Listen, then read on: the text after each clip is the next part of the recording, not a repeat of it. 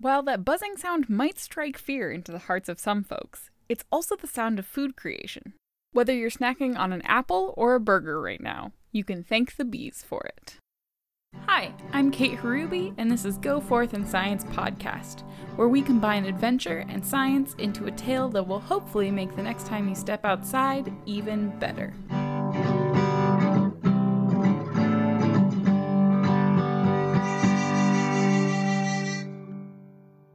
This month's topic is bees, because I don't know about you, but I'm suddenly seeing them all over the place. Buzzy bumblebees on flowers, sleeker honeybees with their little fur coats, and of course, we're ushering in the time of backyard barbecues where the hornets and wasps get just as much delicious food as the rest of us. Today's guests are Paul and Penny, a local beekeeper and a master gardener, and they're here to tell us all about bees and how we can bring them into our lives in the best kind of way. Paul is a beekeeper and Penny is a gardener. Do you two want to give little bits of intro to the listeners as to who you are? I'm a master beekeeper certified in the state of Montana and Washington State. Been doing it for almost 13 years now and been teaching apprentice classes and mentoring. And Penny? Well, when I retired, I needed something to do. So I've I've always loved to garden ever since I was a kid. My mom and dad always had like a garden and raspberry patches and all that. So I was always out there picking and eating. And then I joined the Master Gardeners and went to class and just met so many cool people that I decided to become one. Uh, I've been a Master Gardener since 2013 and just love the whole idea of sharing information and learning and helping people understand what their part in the world is and how they can make a little small difference and see some great benefit. And the fact that he's a beekeeper, I'm a master gardener, it blends together. That's me. So, how many kinds of bees are there in the world? Well, in the world, there's about 20,000 different species of bees. And in Washington State, where we're at, there's about 200, 200 to 400 bees. They go all the way from one that's uh, less than a quarter of an inch in size that flies 25 miles an hour, so you hardly ever see it, all the way to our new Asian hornet that was uh, just imported illegally in the state from some cargo or something that's almost three and a half inches big. They're about a half to a third the size of a hummingbird. So that kind of gives you an idea how big they are too big. yeah. Do you know how many live in a nest? Like how how big is the nest if they're that big? The nest they did find was actually pretty big. Our Department of Agriculture is on it though. They they got in and trapped them and got the hive and they're on the lookout. Asian giant hornets get their murder hornet name because they attack honeybees. They want their hives and so they go in and decapitate all of the honeybees. Not so good. Giant hornet nests are usually about a foot tall and are built into the ground or in trees. This past October, the Washington State Department of Agriculture eradicated a nest in northern Washington and found that it had about 500 hornets, all in different stages of their life cycle. The wildest part of the story is that they found the nest by attaching a radio tracker to one of the hornets and then tracked it back to the nest. So you said there was 2 to 400 types of bees in Washington, right? Yes. You know, like bumblebees, uh, carpenter bees, leafcutter bees, mason bees, mason bees or, or orchard bee. All different sizes. How many of the species that we have here aren't native? Well, the honeybee is not a native of the United States. It was brought over during the pilgrims. The original bees were actually a black bee. And then later on, they imported the uh, Italians and the Carniolan bees and that. And then in about 1922 or so, there was a disease that was coming out of England. So it's illegal to import any more bees into the United States. Interesting. Okay. So to keep diseases from traveling. Correct. But for migration of bees, as a constant migration of bees from one, one state to another, like the almond fields down in California, they have almost 60% of the commercial bees, 60 70% of the commercial bees are in California just during that almond season to pollinate. They used to bring them in on 747s. Oh, wow. So I guess that, I mean, that leads pretty well into the next question. We see lots of bees in the spring and the summer, but not at all really in the winter. Why is that? The honeybee usually starts flying about 55 degrees. They're kind of cold blooded. They never hibernate they're in the hive in the winter and they're alive and awake and everything, but they're they're so slow. What they do is they form a cluster in that hive and they're keeping each other warm and that and moving to the food that they've stored from the summer. So you won't see the bees come out until the weather's warm enough for them to be able to be active. When they're in there keeping themselves warm in the winter, is that just because of their own body heat that keeps it warm? Or do they have to do anything to keep it warmer? What the cluster actually does is they'll be on the comb of honey, which is their food, and some of the bees they disconnect their wing muscles and they vibrate and they wow. get that heat going and then as the bees on the outside get cold they move to inside the cluster and the ones that are on the inside move to the outside as they slowly move to the honey sources and what happens a lot of times if it gets super super cold and the honey is too far away the bees are so lygic that they can't move to where the food is and then they'll starve because they can't get to the food. For beekeepers, you try to set it up so the food source is close to them and monitor what's going on. Yeah, it takes at least 60 pounds of honey left on the hive to turn around and get a hive through the winter. And we usually put a lot more than that in just to be safe. Now I'm so. I have so many questions about beekeeping in the winter. How many pounds of honey do you normally get out of a year? And so then, like, versus like how much you have to put back into the hive in the winter to keep them going. On a good year in a good location, you can pull 100 pounds of honey off of a uh, off a hive and still leave them what they need. Now, there's several different techniques we do. Uh, sometimes we leave them a little less honey, but we have what we call supplemental feeding, like candy boards, and stuff like that, which we put in to replace what we take. And we also have regimens that we do after we take the honey that turns around and gives them back some product that works as a honey substitute for them to eat. So there's like lots of different ways to mitigate. Oh, you still want the honey, but also they're your bees if you want to keep them going over the winter. Yes, we could we could talk that for hours on the different different ways to take care of bees from natural beekeeping to commercial beekeeping. It's all over the place. So what does a day in the life of a bee look like? That's a good question. Well, that's a good question because each bee has a different job. When a bee is hatched and comes out of their cell for the first time, her first task that she does is she goes back into her cell and starts cleaning it so they can lay another egg in there to do her replacement. As the bee gets older and older, it takes different tasks in the hive. It might be feeding the new brood and preparing it. And then some bees turn into mortuary bees. Their job is bees are really clean animals. If anything dies in the hive, they'll take it out of the hive and drop it off the entrance or fly it out and drop it off.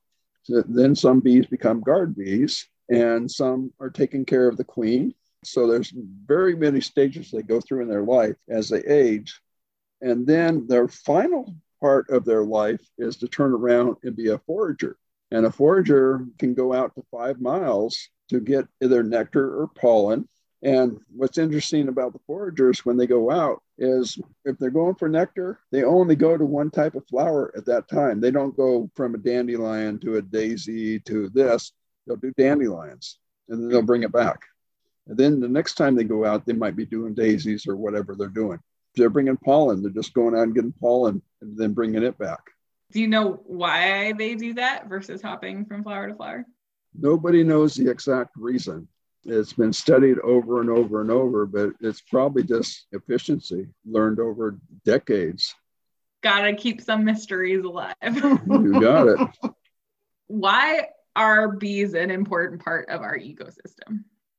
If you look at all the pollination that they do, whether it's a honeybee or a mason bee or whatever, your produce at your stores would be a lot less. You would have a lot less options.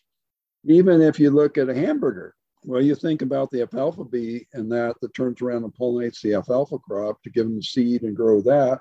If you don't have the alfalfa out there, you're sure not going to have a whole bunch of hamburger because you know you need alfalfa, alfalfa for the cows. You look at the percentage of what those bees do and our food resources that we need. It got so bad in certain areas of China, they were so bad with their chemicals and that that they killed most of their bees. So what they have is they actually have workers that have to go up into trees and pollinate their fruit by hand. If you look at that, they're very, very important for our food sources. We think we have food shortages now, but if you don't have your native bees and your pollinator bees out there doing their job, a lot of stuff we wouldn't have. Also, add to that is that the native pollinators do such a fantastic pollination job, actually better than honeybees. They don't care if it's a little drizzly, a little chilly outside. They're used to the climate wherever they are and they're used to native plants. So that's why we recommend try to add some native plants to your garden. But the pollination also not only creates the fruit, but creates the seed. And the seed becomes food for other wildlife. It's this big circle of life that happens where you, you pull the plug on one or two things and everything suffers. And we like to eat. I definitely like to eat. So, to continue with the thread of planting things and native species and whatnot, if I wanted to plant a garden that made bees happy, what would I plant? Bees like they like certain colors. It's best to plant things in groupings, like what Paul was saying, that if they're going out for nectar, they're going to go to a certain plant. Like dandelions, we just kind of mow around them to leave the clusters because that's where they're going to go after. So in your garden, you're going to want anything with yellow or blue or white in a nice open face that's easy for them to get to. The honeybees, I don't think their tongue is all that long. It's not that big. It's a short tongue. It's like squash. Squash, you need a, a bumblebee Yeah. to do squash. Squash needs vibration pollination. It, they get in there and it has to be pollinated several times for it to take. Otherwise, you get funky looking squash that don't quite mature if it doesn't get pollinated correctly. That These would are like- explain a lot of my gardening squash problems. you need more bees. Bees can get nectar and pollen from flowers in a couple ways. They can use their tongues, or they can buzz and use that vibration to shake the pollen out of a flower. Bumblebees use buzz pollination, and it turns out that about 6% of flowers and flowering plants need to get pollinated this way. Bees like dandelions, clover, um, asters, have an, anything like a daisy, like an open petal. Something else that happens with bees and actually all pollinators that the flower blossoms give off a heat and a UV light that the pollinators can see. And they're like, "Whew, that's where the juice is down at the bottom." Or I, it's almost looks like a runway at an airport. The bee's eyes will see arrows and a nice hot center or something to go, that's where I need to go to get my lunch. And try not to get the hybridized flowers because they're the blooms are kind of complicated and doubled up. So it's hard to get to find out where the, the good stuff is.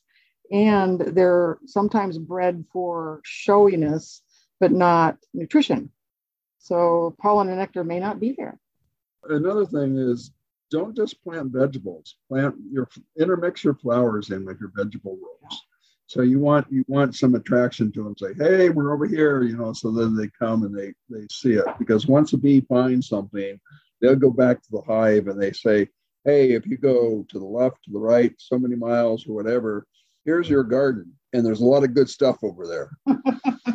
because that's just the way they go back. They they communicate where where to actually go through what they call a wiggle dance inside the hive. It says go 20 feet that way, 30 feet that way. As there's been studies going where they've put samples out and the bees come back to it within an inch or two. Yeah, And those hives are a mile and a half away. that's fascinating.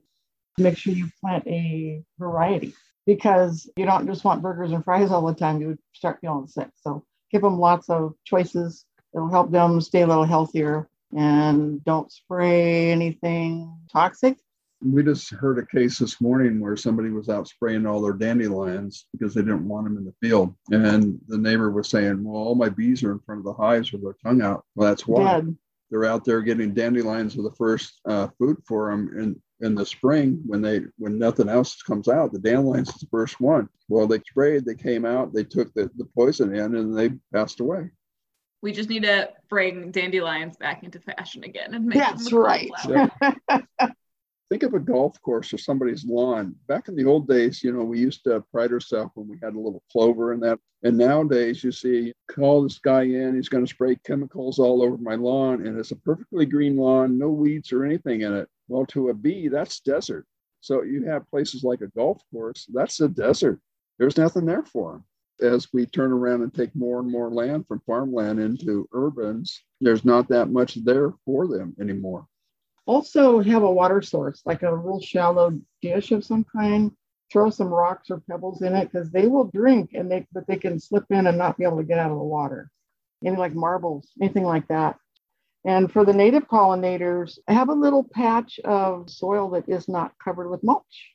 Because a lot of the native pollinators nest in the ground. Over 70% of them nest in the ground. So you want a little water, a little dirt or soil, and some pretty flowers, or even your herbs. They love herbs, the flowers that are on the rosemary and oregano. They love it. Love it. It all gives them something. And you want to cover spring to late fall. And there are certain plants that do well in each of those seasons, so they can stuff their bellies and be ready for winter. Some of the flowers that you can think about for late summer and fall would be an aster, lupin, oregano, sedums. There's one called autumn joy that once it puts up its flower clusters, they last a long, long time. And then daisies are wonderful, and all of your herbs are late bloomers. And the one thing I love to do is after our broccoli is harvested, the heads are off, I leave the plant going. And then it comes up and you see all the little yellow flowers. Well, I found out the yellow flowers are good in salad, but the bees love it. Mm-hmm. They, they get uh, nectar and that often. So I'm taking care of two things a little bit for a salad, and the bees are being taken care of and attracted to the garden. And the honey does not taste like broccoli. No. that was going to be my next question. nope, doesn't hurt it a bit. Okay, I have two questions and they may be related, but they may not be related. Penny, do you have a favorite flower that you like to plant in pollinator gardens? Oh, I was going to say aster. That is one that's just a long lived bloom into the fall, but I also am kind of leaning more towards hardy fuchsia the one we have here at the house blooms till it's really cold, and these bumblebees get in there and just suck up that nectar like it's nobody's business. They're a little heavy for it. You know, the branch kind of droops down. Yeah, I love those hardy fuchsias and asters and uh, calendula. Forgot all about that. Calendula lasts all summer long. Okay, my next question is for Paul. Maybe related, maybe not related. Paul, do you have a favorite honey flavor that comes from a plant? Well, I'll call it variety honey because honey from our hives is always the best. But the reason we call it variety honey or wildflower honey is because bees travel through so many flowers and that that uh, it's a mixture. Blackberry honey is probably my favorite. You just got to make sure you get in the hive when they're when they're harvesting blackberry honey before they mix it up with everything else. If you want to know more about setting up a pollinator garden, you can go to Facebook and look for Pollinator Garden TC, because that was my master gardener project with some help from a couple of beekeepers and some master gardeners. So you'll see lots of photos of what kind of flowers they like and even pictures of different pollinators on the blossom and hummingbirds and and we also teach a class for the local master gardeners. That's a lot of fun. We're around. Awesome. Well, I think that's all the questions that I have for you. Do you have anything else you would like to add? I think we covered most of it. Yeah, check us out on Facebook. And remember, our master gardeners can help you with any of your questions about bees and planting. And get out there and plant something. There are links to that Facebook group, as well as a ton of other resources that Paul and Penny sent my way on my website. We also talked about a lot of things in this interview that I unfortunately had to cut for time. But you can find Paul and Penny's notes and all the other resources at goforthandscience.com slash podcast. And now for the episode recap. In the winter, bees hunker down and crowd together in their hives to keep themselves warm. But in the spring and summer, when it starts to get warmer and their food pops out, here they come. There are native species of bees in the US, but a lot of the ones we're familiar with, like honeybees, were actually imported to help with pollination. At this point, though, both are good, because pollination is good but the native species are better adapted to the climates that we have around here. The invasive species you do have to watch out for are the Asian giant hornets, because they're not so friendly to our other bees. If you want to support bees in your own backyards and communities, you can plant a pollinator garden. Bees like blue, white, and yellow flowers that have flat openings for landing. They also like a variety of different plants, but make sure those varieties are planted in clusters of each type so they can get to all of the same plants in the same pollen run. They also like patches of dirt for nesting and shallow water with rocks or marbles in it so they can climb out if they fall in. And of course, they don't like pesticides. So check in with your local gardeners to see how you can manage your lawns and gardens in ways that are healthy for the bees.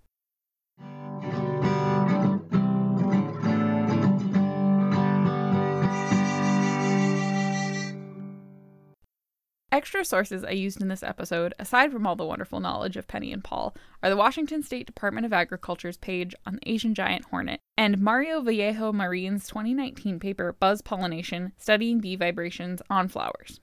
I hope you all learned something fun about bees and gardens today, and as always, thanks for listening.